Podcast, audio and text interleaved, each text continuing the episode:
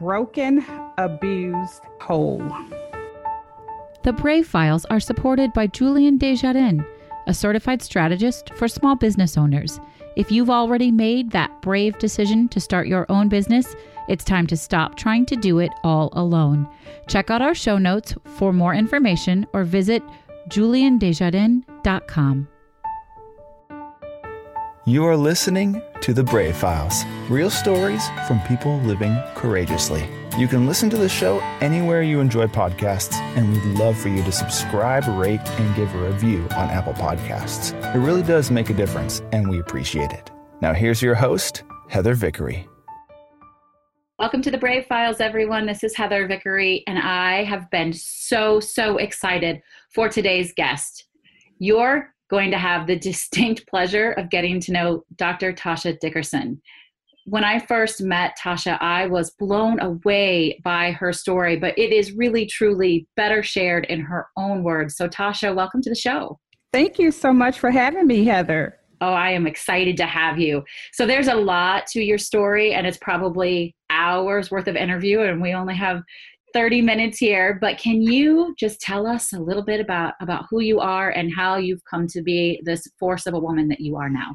Definitely. So let me give you some background. I'm a professor. I also am a, a, founder and owner of a nonprofit organization called Stress Out. In addition to that, I'm a certified life coach. And all of this came about because I wanted to form an organization, Stress Out, which stands for Striving to Reveal, Encourage, Succeed, and Strengthen Others by Uniting Together.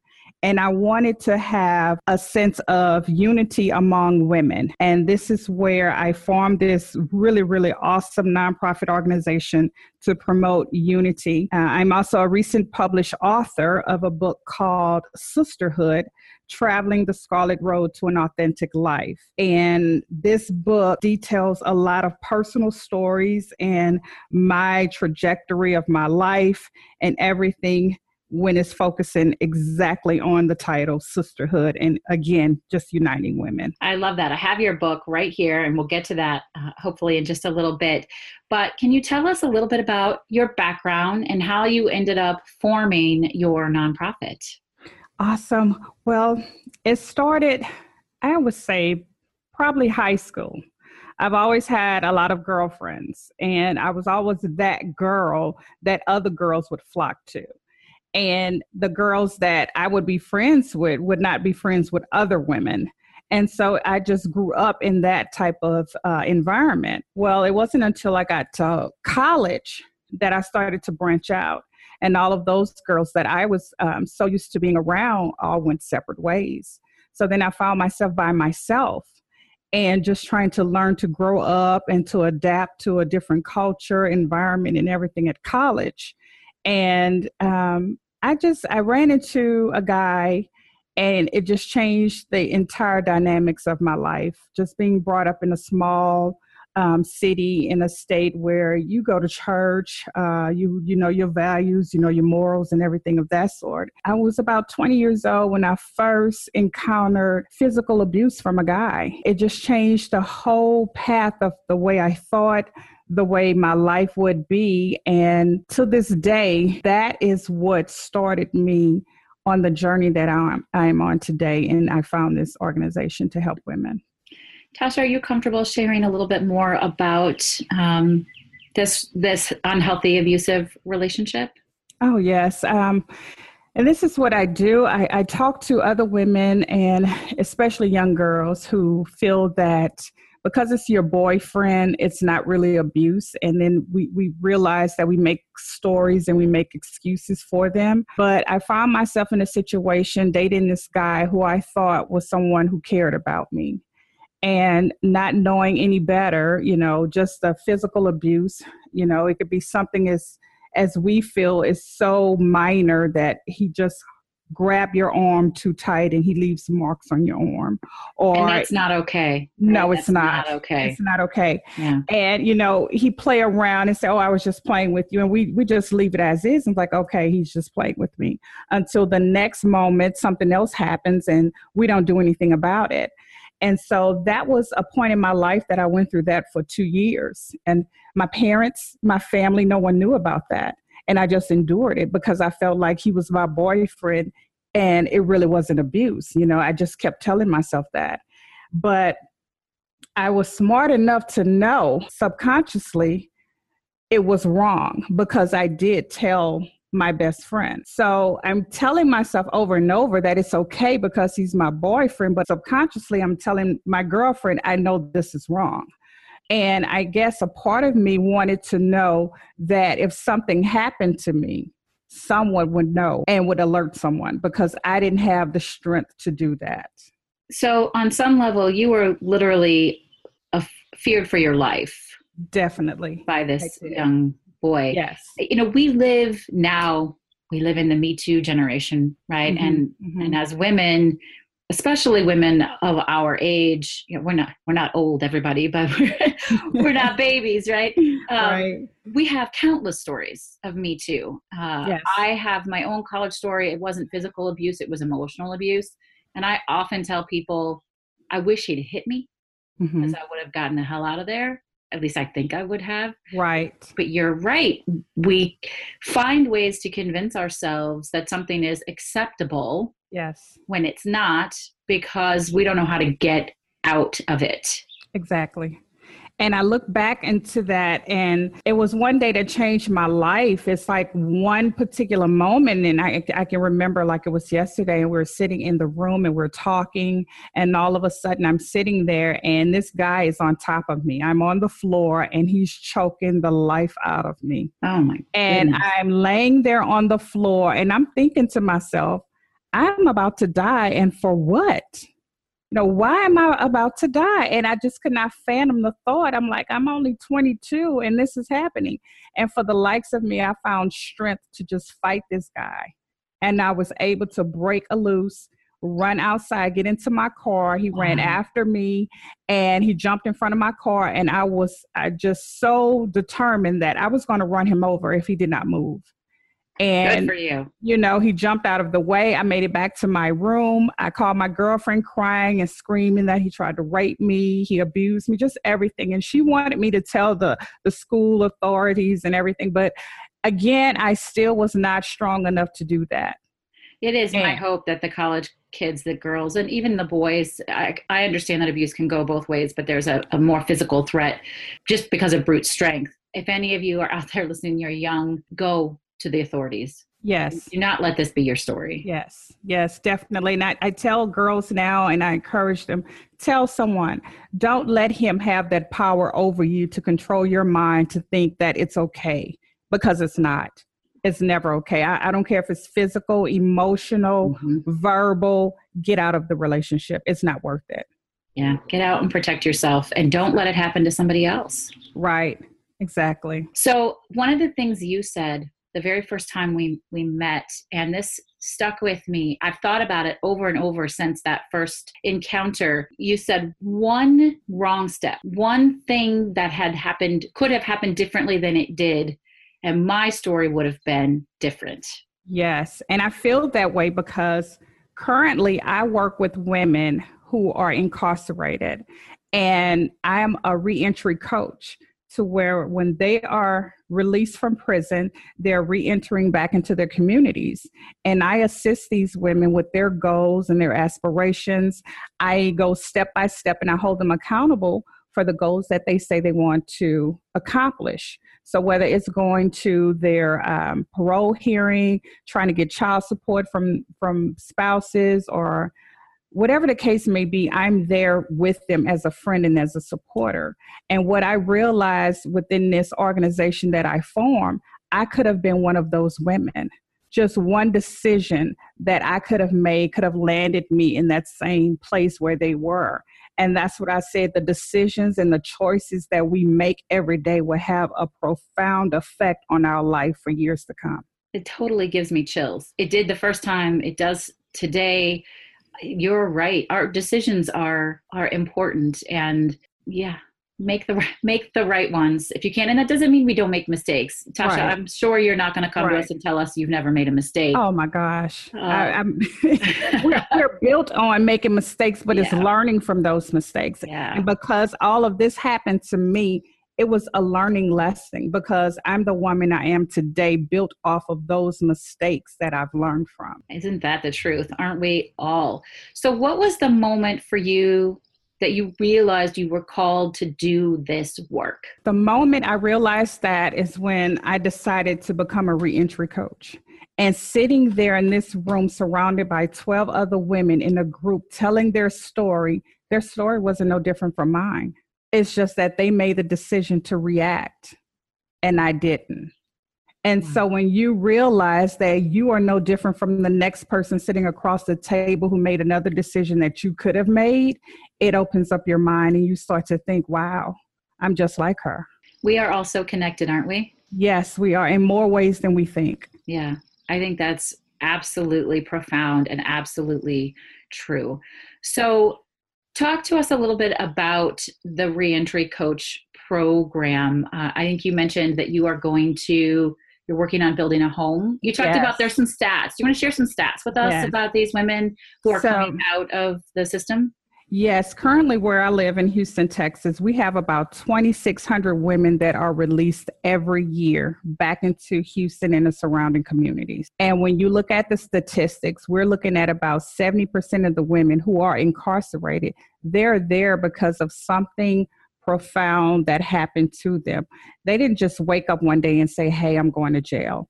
It was either something that happened to them while they were young, being molested, either some type of abuse from a boyfriend or a spouse that a that they reacted to whatever was happening to them that landed them incarcerated. So when when I hear this and I see this and I know their story, their mothers, you know, their daughters, they they don't want to be there. You know, when they when I speak with them and I coach them, they have so many ideas. And it's like when I get another chance, this is what I'm going to do differently. I love to hear that because I'm a part of helping you accomplish that goal for a second chance. So, what typically happens when these women are released from jail or prison? What when happens? they're when they're released, we pick them up from from jail. Um, before their release, actually, we have a plan for them. So within that three month plan, we have them already, they have housing ready for them once they come out. And the transitional housing could be someone who has a home that's going to be a safe haven for them. They're going to go there and they're going to do classes. They're going to take anger management classes. They're going to take maybe abuse classes, um, mental health, whatever the case may be to help them become even stronger to re enter into society. Those are the type of things that they would do while they're out out. In addition to that, we also help find a job, you know, someone so because important. because what I realized the difference between men and women, when men release when they're released, they can go sleep on someone's couch. You know, all they want to do is I need to get a job, get some money in my pocket, and I can do this. So I can sleep with whomever, wherever, just let me get a job. Where for women, we need to feel safe and comfortable. We're not mm-hmm. worried about a job if we don't have a safe place to lay our heads.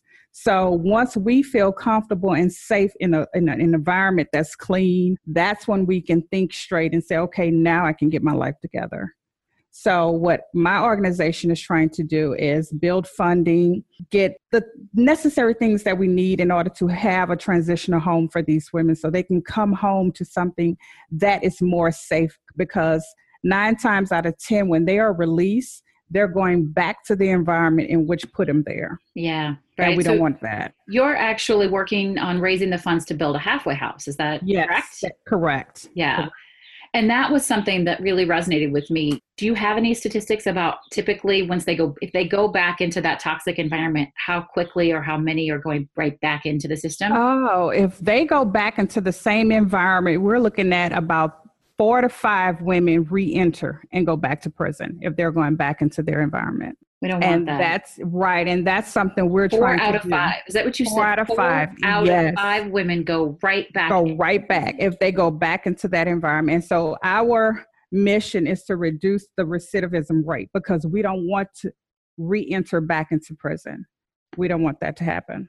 This work is so so powerful to me I, i'm so honored that there are people like you out there helping these these women because i'm all about you know lifting people up and you know we can make mistakes We right. make big mistakes. These ladies have made big mistakes, regardless of the reason they've made big mistakes, but it does not have to define them. Exactly. Exactly. And that's what we tell them because the first 72 hours is the most critical for them. If they don't have a safe place to stay within the 72 hours, they're going back. They are going back. Wow.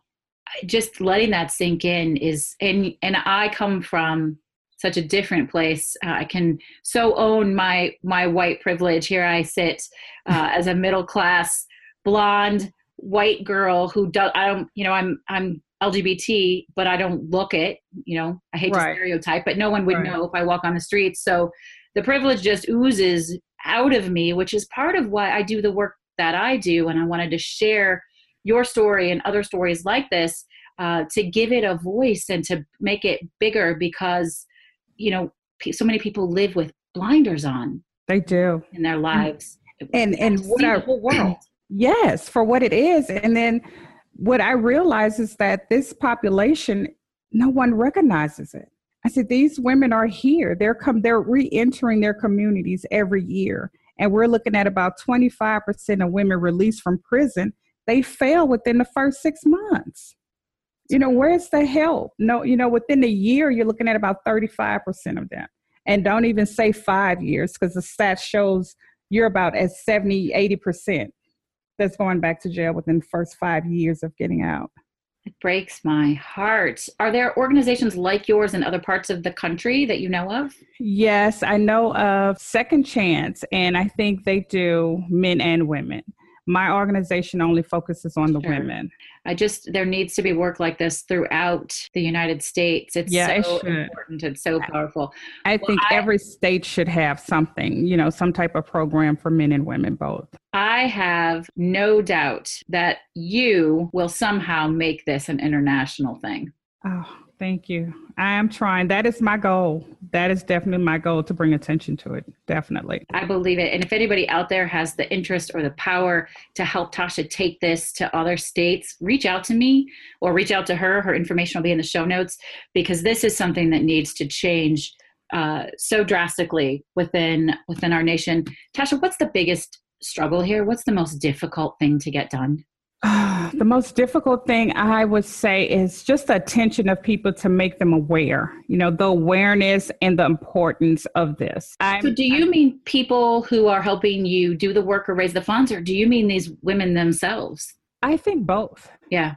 You know, both. Where uh, just raising the funds and finding the right person to go to who has the authority to give you that money. And the women, just the biggest struggle of them knowing they have it in themselves to make a difference, you know.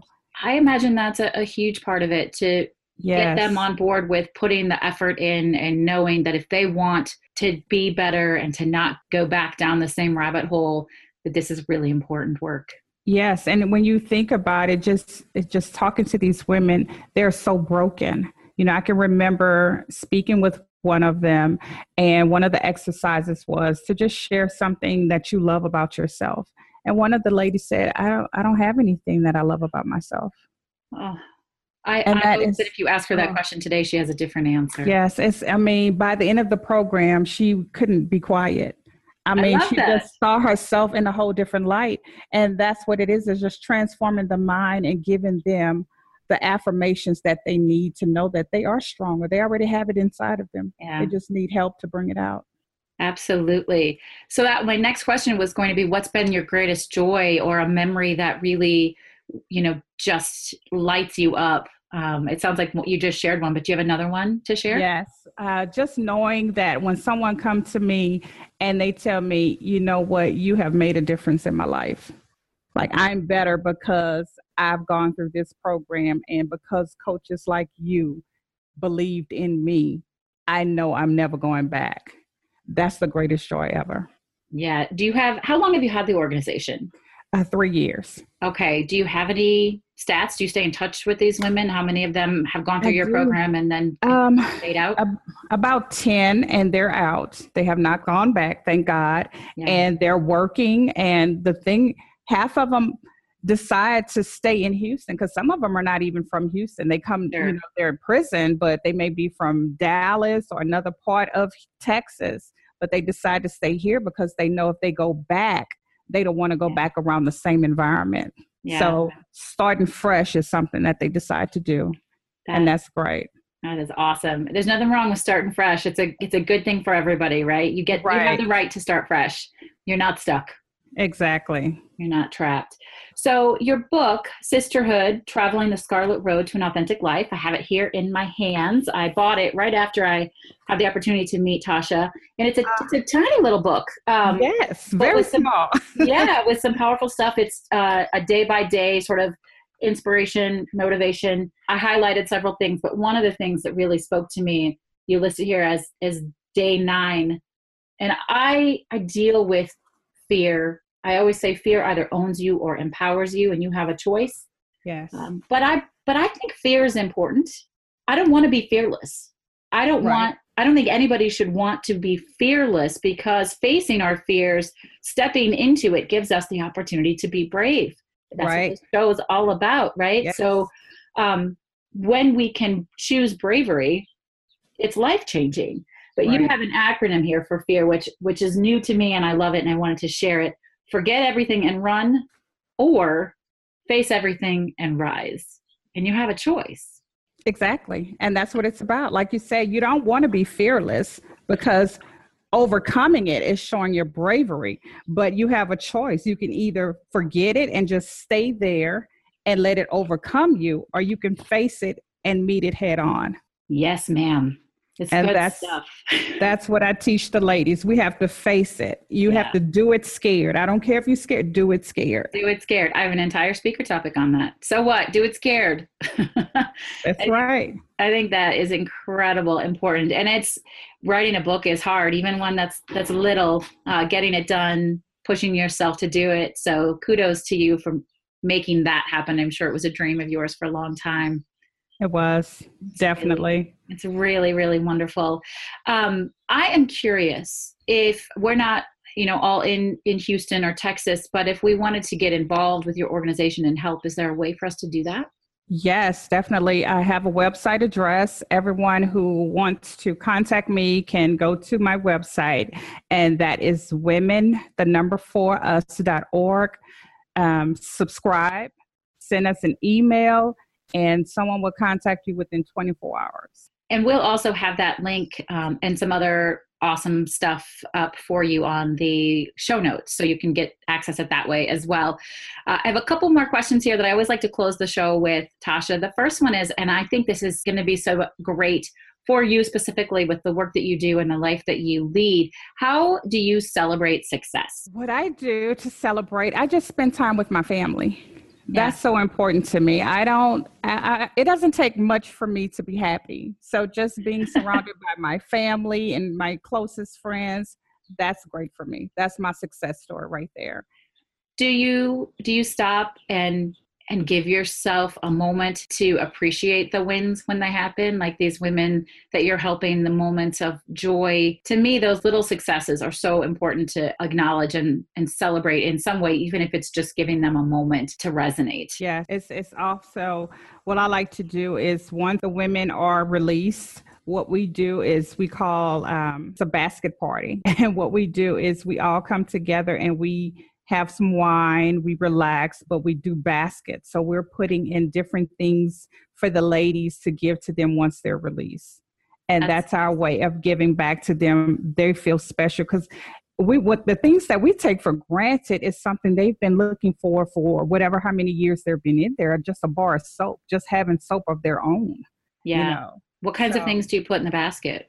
Uh, we have different type of fragrances, maybe some perfume. We do gift cards because they're going to need that once they get out to get a driver's license or to pay whatever fees that they may have to pay. So we do clothes, uh, we do shoes, we do personal hygiene items, anything that we can think of that we know they're going to need within those couple of days before getting a job, we try to put that in the basket to help. And how do you secure these items? How do you get them?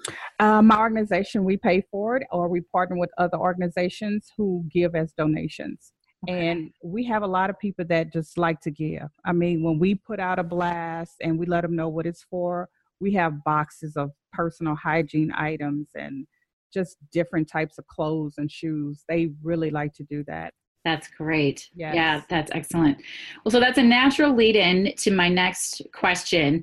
Other than your amazing organization, what is your favorite charitable organization to support? There are so many that are worthwhile. They are, but the one that I that's so close to my heart is called Jumpstart Reentry.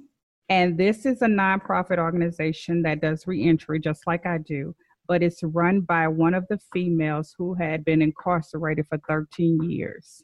Oh, wow. And she re entered, didn't go back, and she opened up her own business. Good for her. What a yeah. great story. I'd love to have her on the show if you if you talk to awesome. her. Oh my God. I talk to her. We try to have lunch as at least once a month. She's phenomenal. Excellent. Well, if if you think she'd be interested, let, connect her with me because I'd love to have her on the show. I would definitely do that. Toscha, would you repeat your three words for us? Yes, my three words are broken, abused, and whole.